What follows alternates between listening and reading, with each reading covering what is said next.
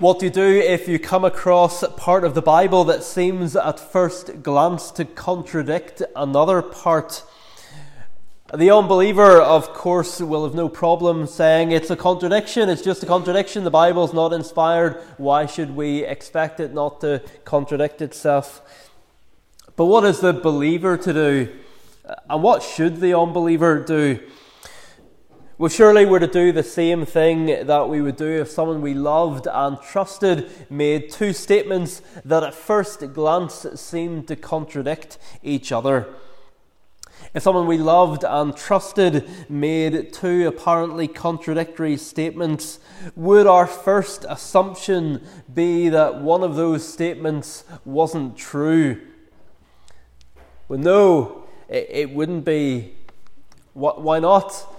Because we know their character, uh, we know their track record, uh, and so we would say there must be a way of understanding these two things that they have said uh, in a way that they are both true. Uh, there must be. Obviously, it's not a perfect illustration because even someone that we loved and trusted could contradict themselves either intentionally or unintentionally. But God cannot contradict himself. But even if we regard the Bible as completely trustworthy, there are still two options when we come to bits of the Bible that seem to contradict one another. Uh, not two equally valid options, but, but two things that, that people uh, attempt to do. Uh, uh, and the right option, the correct response, uh, the thing that the vast majority of Bible believing Christians have done over the centuries, is to use the clearer passages in the Bible to help us understand the bits that aren't as clear. Even the Apostle Peter recognized that there are bits in Paul's writings that are hard to understand. But most of the Bible is clear, and we are to understand the hard bits in light of the bits that are clear.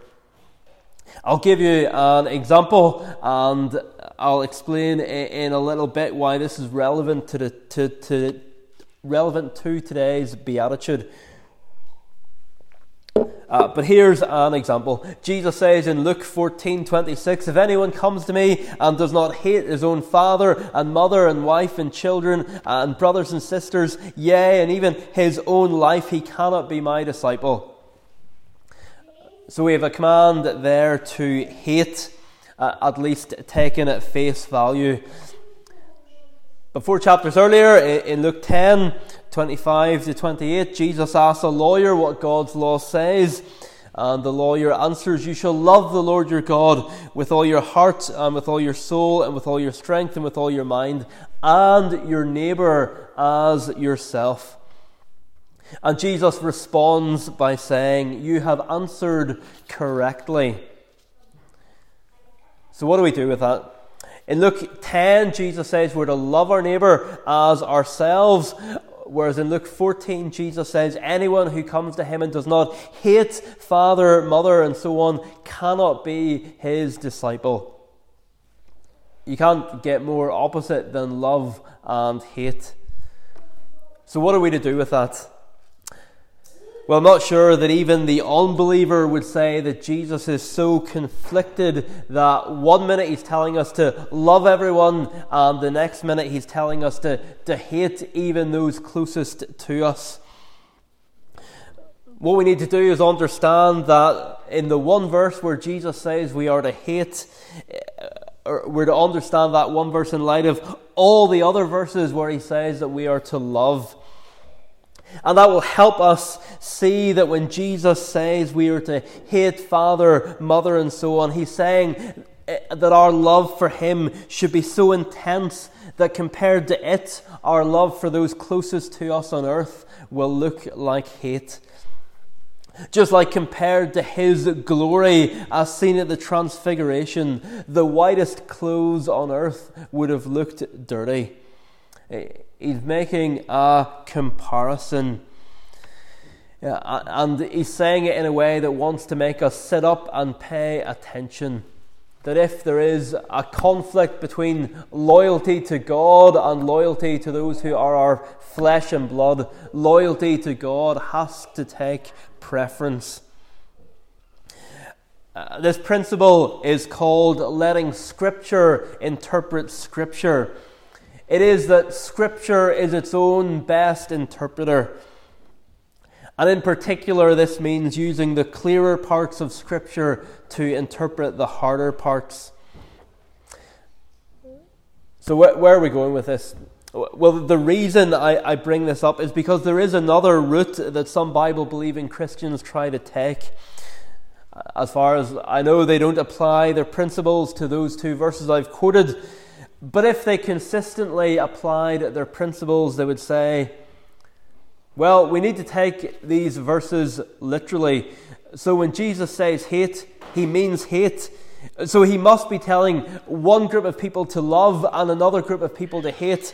It's not a contradiction. He's just speaking to two different groups of people. Or perhaps he's speaking about two, two eras of history. Maybe when Jesus is on earth, his disciples are to hate people, but when he goes back to heaven, they are to love people. Now, in some ways, it's a bit of a silly example.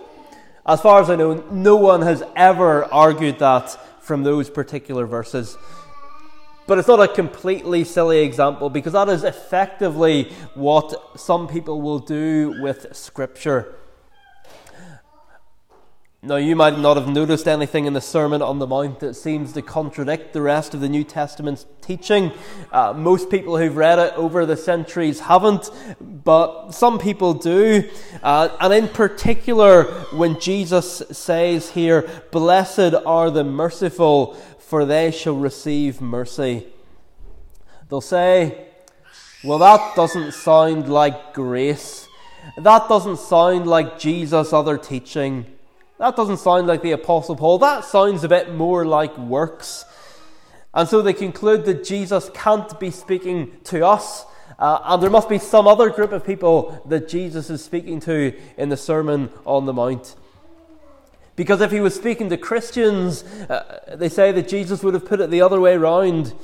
He would have made our receiving mercy from God the, the starting point, not the end point. In other words, they think that Jesus is talking here about people who will receive mercy on the day of judgment because they have been merciful. In the same way, certain Christians will reject the Lord's Prayer, or at least reject it for our use today because they say that to forgive us our debts as we forgive our debtors, they say that that is to pray for forgiveness on the basis of the fact that we forgive others, uh, rather than praying for forgiveness on the basis of God's grace. And you see what they're doing? They come to something that they think is a contradiction, uh, though most Bible readers in history haven't thought that. But because they, they don't want to say uh, they don't believe the Bible uh, because they, they're convinced the Bible is God's word. Uh, uh and to their credit, they say, uh, or to their credit, they don't say that the Bible is full of contradictions, so we can't believe it. But neither do they say, well, we're going to understand the harder parts of the Bible in light of the clearer parts. They don't ask the question, is there a way we can understand this that fits in with the rest of the New Testament's teaching? Instead, they say, well, Jesus must be teaching something different from the Apostle Paul. Uh, but, but don't worry, he's not contradicting himself, he's just speaking to a different group of people. Now, that is a very long introduction to something that many of you have perhaps never encountered, uh, and be thankful if you haven't. But there is a big principle, a bigger principle here for us all, and that it is we need to let Scripture interpret Scripture. We need to let the clearer parts of Scripture interpret the bits that are less clear. So, to apply all this uh, to uh, the beatitude in front of us and the objection that people sometimes raise, is this beatitude a, contradiction to God's grace? Is it calling us to show mercy to others in the hope that one day God will be merciful to us? Or can we understand it in light of the rest of the Scripture that we are to show mercy to others based on what God has done for us? Now, I get the concern. Taken in isolation, verse 7 could be read as saying that if we receive mercy from God on the day of judgment, it will be on the basis of whether we have been merciful to others in this life. But if you take Bible verses in isolation, you can prove anything. Uh, pretty much every heretic that there's ever been has said, I'm just teaching what the Bible says. The Jehovah's Witnesses do that. Yes, their version of the Bible deliberately changes parts of Scripture which, which definitely do contradict their teaching. But in all of our Bibles, there are verses that, that they can point to which seem to say that Jesus is less than God. But the question is never what does one verse say? Or, or, what do a lot of verses pulled out of context say? The question is what is the overall message of the Bible? And are we going to understand those individual verses which we find harder to understand in light of the whole message? Or are we going to come up with an interpretation of the harder verses and then use that to reinterpret everything else? Or will we do what we should do and understand the harder passages in light of the many, many, many more passages that are clear? Taken in isolation, we, we could understand verse 7 to be saying that people will receive mercy, not on the basis of God's grace, but on the basis of their being merciful to others, uh, on their, effectively, on their good, good works in being merciful to others. But in order to see that that's not the case, all we have to do is one simple thing, and that is to refuse to take verse 7 in isolation. We simply have to refuse to take this one beatitude in isolation. And so, uh, firstly, today we want to look at this beatitude in the context of the rest of the beatitudes. Uh, and then we want to look at it in the context of Jesus' other teaching.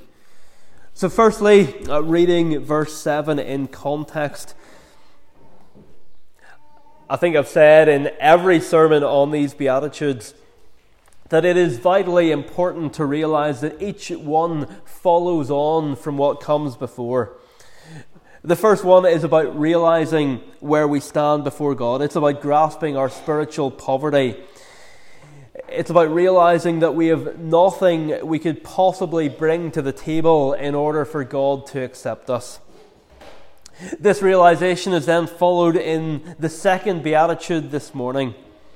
Or, or, or sorry, followed in the, the, the, the second beatitude that, that we, look, we looked at a few weeks ago about mourning. Uh, not mourning over the death of a loved one, but mourning over sin. Not just uh, realizing in our head that we're sinners, but, but being crushed by it saying, like the prophet Isaiah and others who have been brought face to face with God, Woe is me. And then, by God's grace, what will flow from that is meekness. A meek person is someone who has accepted God's estimate of his own life.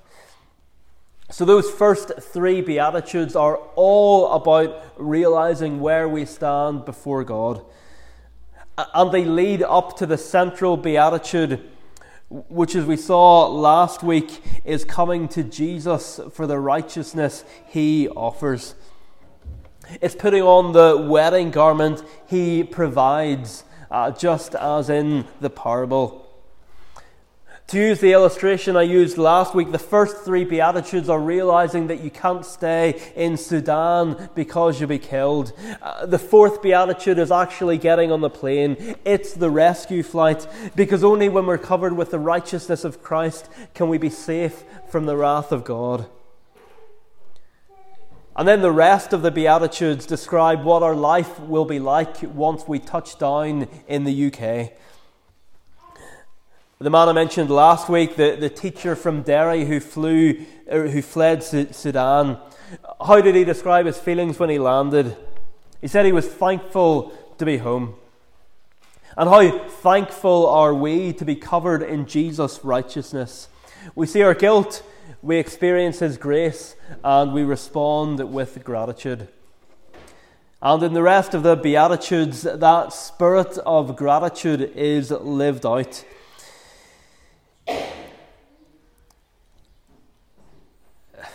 You could try and rhyme it and say something like, like show your gratitude by, by living out the rest of the Beatitudes.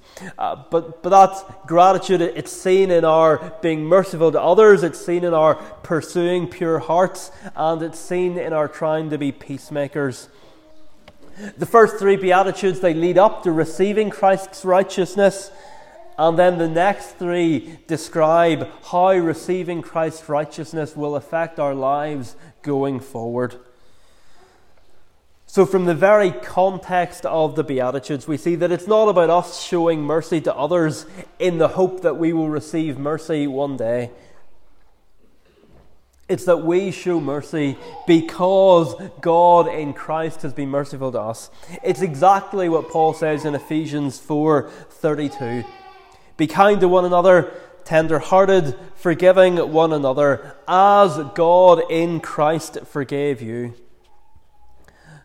So, if we look at the Beatitudes as a step by step picture of salvation, as arranged in logical order rather than randomly, then this Beatitude about showing mercy to others is exactly where we would expect to find it.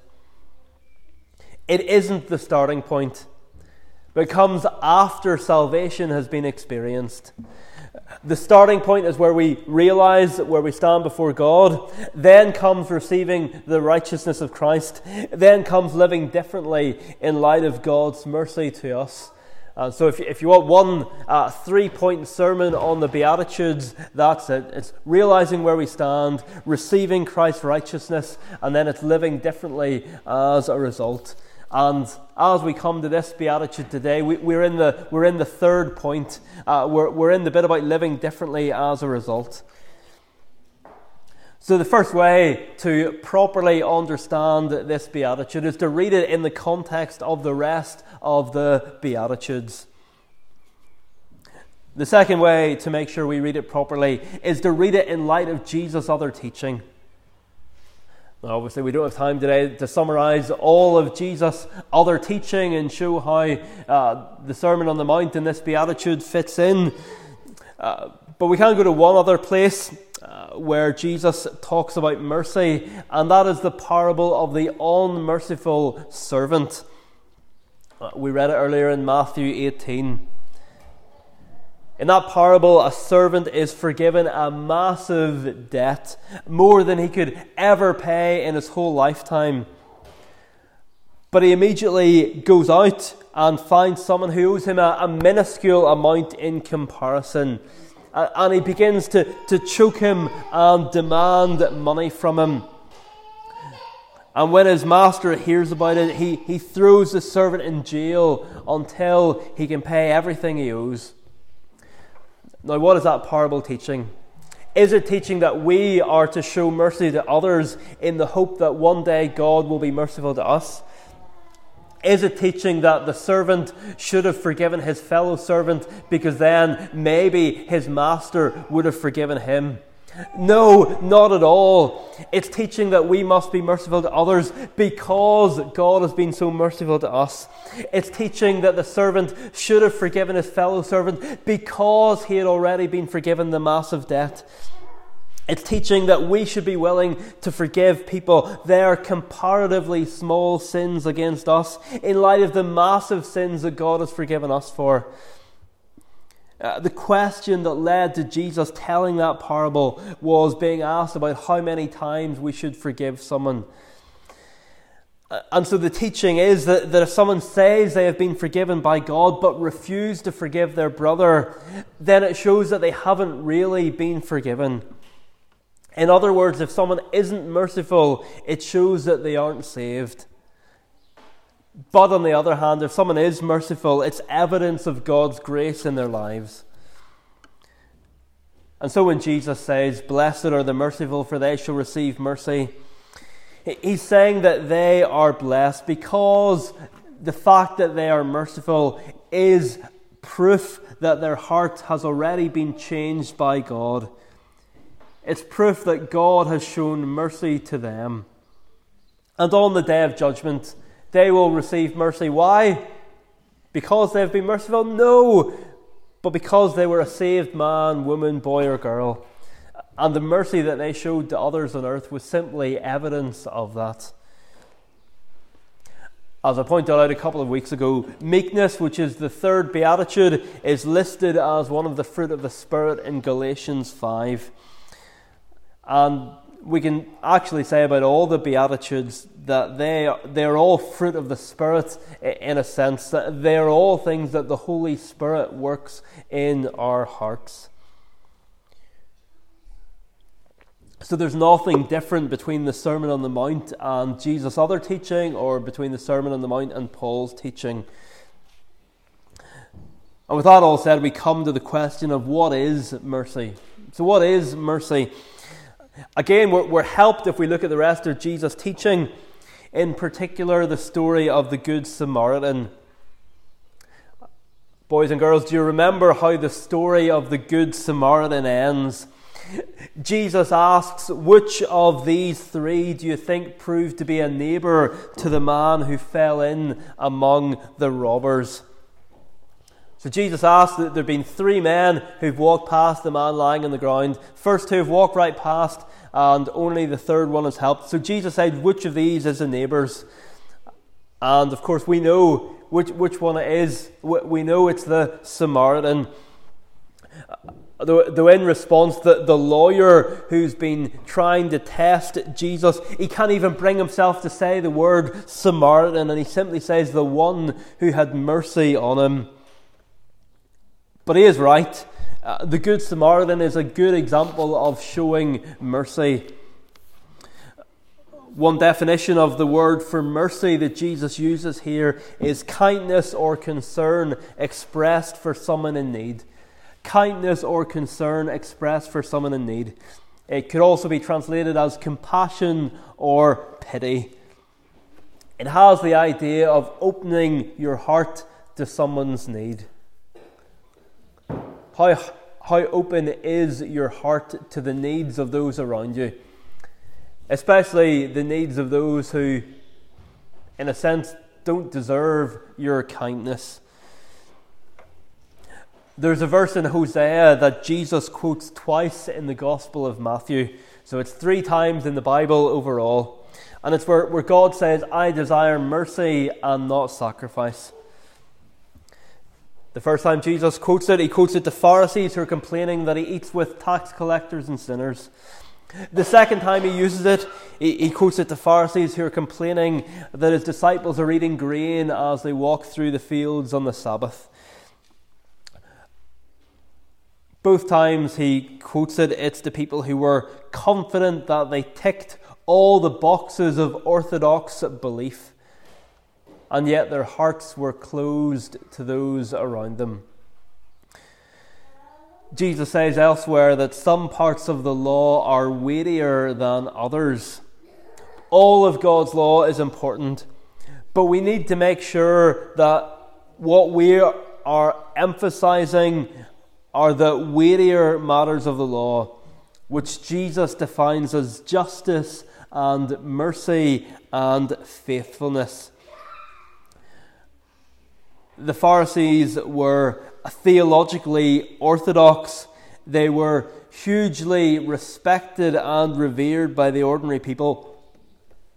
But many of them weren't going to make it into heaven. Shockingly, many of them weren't going to make it into heaven. Their failure to show mercy to others was proof that they had not received mercy from God. They weren't saved. Their hearts weren't right before Him. Uh, to use Jesus' words to Nicodemus, they hadn't been born again. Someone has said that God hates a religion devoid of love and mercy and kindness. God hates a religion devoid of love and mercy and kindness. And it is frighteningly easy to have a religion that is devoid of love and mercy and kindness. A religion that, that ticks the boxes, a religion that knows what is appropriate behavior in church, a religion that can detect uh, any hint of heresy, but a religion that is devoid of love and mercy and kindness. What a warning all this is to us. Some of us here know a lot of theology, we're very familiar with the Bible, but how open are our hearts to others? Especially those who aren't family members and those who have nothing to offer in return, those who have no real claim on our kindness. Do our hearts need to be warmed? I'm sure that there are, there are some things that, that if, if you want to open them, you need to warm them up first. And maybe as they get, they, they get warmed up, they begin to open. Uh, and so uh, perhaps our hearts need to be warmed by the love of Christ that they might uh, open to those around us. And if your, your heart is open to those around you, and I'm thankful that I can look out today on many uh, and have good reason to say that your hearts are open to others, then those merciful hearts will be evidence on the day of judgment uh, that you will receive mercy. Uh, you will receive mercy not on the basis of your, your merciful heart, but on the basis of what Jesus did for you on the cross. But just for our final few minutes today, I think one danger is that we could leave here simply thinking of mercy as practical care and compassion for others. But think of what it means for God to show mercy to us. Titus 3 5 He saved us not because of works done by us in righteousness, but according to His own mercy by the washing of regeneration and renewal of the Holy Spirit. Or Hebrews 4:16 Let us then with confidence draw near to the throne of grace that we may receive mercy and find grace to help in time of need. God's mercy to us is primarily spiritual rather than physical. And surely that has to impact our thinking when it comes to, to what we think showing mercy to others looks like. What do you picture when you think of a community where people are shown mercy? What would, what would a town look like where people are shown mercy? Would it look like? Food banks, homeless shelters, debt counselling, people being helped to find employment. All these things can be expressions of mercy. But if that community, if that town has no gospel preaching church, then there is little chance of the people in that place receiving the mercy they really need. Mez McConnell is a minister who's just left a church in one housing scheme in Edinburgh that's now well established to, to start a church in another housing scheme. He wrote a book a couple of years ago about poverty in the UK and the responsibility of the local church. And in it, he said, We as Christians talk about social justice and loving the poor, but the reality is that many of our poorest communities are thrown to the spiritual wolves of heretical whack job charismatics, prosperity churches, and other fringe lunatics as evangelicals focus on the educated and elite classes. In other words, if we as UK Christians really love the poor, we'll do what we can to make sure there are healthy gospel churches in our poorest communities. Yes, there's loads of scope for churches to be showing mercy in our communities in really practical ways. That's one reason God has established the office of deacon uh, and why we need to be praying for deacons. Too often, deacons in churches are left looking after the, the building, uh, and there's no sense of, of how can we try and meet the needs of people around about us. But actually, what some of you have been doing in inviting friends and family members to our special services in two weeks' time is a mercy ministry. As you've invited them along and are praying that they might experience God's mercy, that is being merciful to them. But on the other hand, if you could look out at this community, at your unbelieving friends and family, and have no concern for your souls, if it wouldn't cross your mind to invite them to church, then surely it is evidence that you yourself have not yet experienced God's mercy in Christ. Only when you do that, only when you experience that, will your heart truly be open to others. And so, just as we close today, what is your hope for getting into heaven? Is it that you go to church? Is it that you read the Bible? Is it that you are kind to others? Or is it that God has been merciful to you? That was the Apostle Paul's answer. Formerly, I was a blasphemer, persecutor, and insolent opponent. But, but what? But I received mercy. The only reason any of us will be in heaven is because we received mercy undeserved kindness through Jesus Christ. And one of the strongest evidences that we have received mercy will, that, will be us showing undeserved kindness to those that God, in His providence, brings into our lives. Blessed are the merciful, for they shall receive mercy. Amen. We'll close today by singing about the cross, the place where God's mercy and truth showed that they weren't conflicted. Uh, because in God's mercy, Jesus took God's wrath against our sins in order that we could go free. Uh, we're singing from Psalm 85b on page 192.